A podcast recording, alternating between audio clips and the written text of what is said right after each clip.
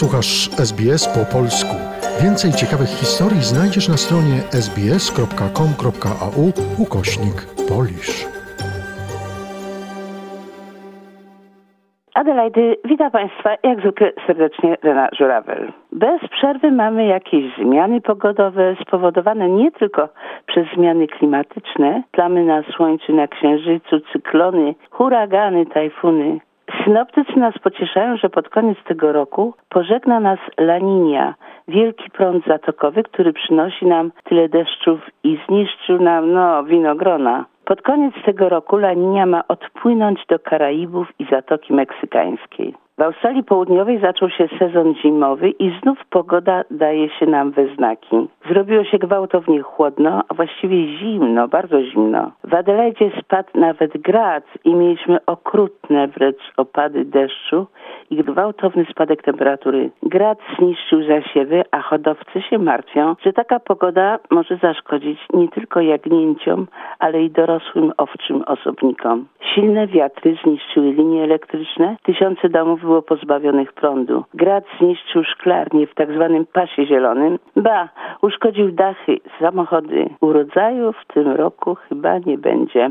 Synoptycy przewidują, że zanim El się wyniesie, może jeszcze narobić wiele szkód, bo zapowiadane są jeszcze silne opady i wiatry. Ubiegły czwartek wiatr hulał z prędkością do 40 km na godzinę. Jakoś tak ostatnie dwa lata mamy ciągle paskudną pogodę, pożary, zgliszcza, wredną pogodę, a do tego jeszcze pandemię. We wczorajszym dzienniku adelajskim Advertiserze opowiadają, jak trudno jest pracować w nieludzkich warunkach i dlaczego lekarze i pielęgniarki rezygnują z pracy albo zwyczajnie biorą zwolnienia lekarskie. Dziś w Advertiserze lekarz znany w Adelaide, specjalista, opowiada o straszliwym zmęczeniu i jeszcze gorszej rozterce, jaką przeżywają lekarze. Nadmiar pracy i brak wypoczynku może doprowadzić do fatalnej pomyłki w diagnozie lub w samym leczeniu. Oprócz normalnego zmęczenia dochodzi strach i poczucie wielkiej odpowiedzialności za powierzone życie ludzkie. Zwłaszcza, że cały system opieki zdrowotnej pęka w szwach i nie wytrzymuje ciśnienia, bo oprócz normalnych zakłóceń w pracy szpitala dochodzą nieludzkie wręcz przepisy, które w żaden sposób nie ułatwiają pracy. Wiadomo, że każde zarządzenie i każdy nowy przepis musi spełniać pewne warunki, a przede wszystkim musi być realny i mieć wszelkie szanse powodzenia. Do wielu nowych przepisów potrzebna jest cała infrastruktura i całe przestawienie systemu. Dziewięcioletnia mieszkanka Adelaide czekała ponad dwie godziny na mrozie na przyjęcie do szpitala. Ale do szpitala można się dostać tylko wtedy, jak się ma zrobiony test na COVID.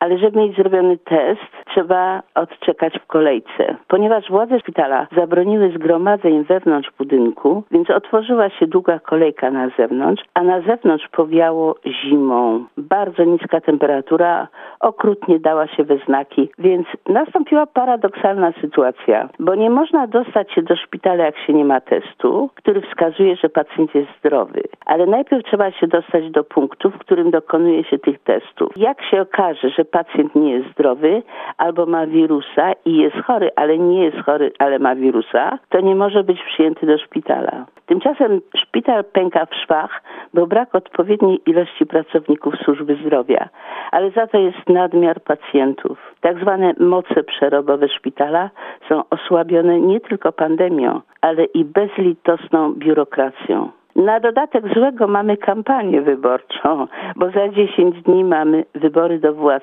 federalnych. No to mamy z jednej strony prawie kampanię wyborczą, a z drugiej strony nie ma właściwie warunków na żadne publiczne dyskusje i wywiady, no bo jest pandemia, a tu trzeba normalnie pracować. Koleżanka, która pracuje jako pracownik socjalny z Ethnic Links ze starszymi osobami, nie szczędzi słów oburzenia na wielki bałagan w zarządzaniu. Wprowadzono jakieś nowe reformy, które wymagają ogromnej biurokracji w sensie rozliczeń i sprawozdań ze spotkań ze starszymi ludźmi.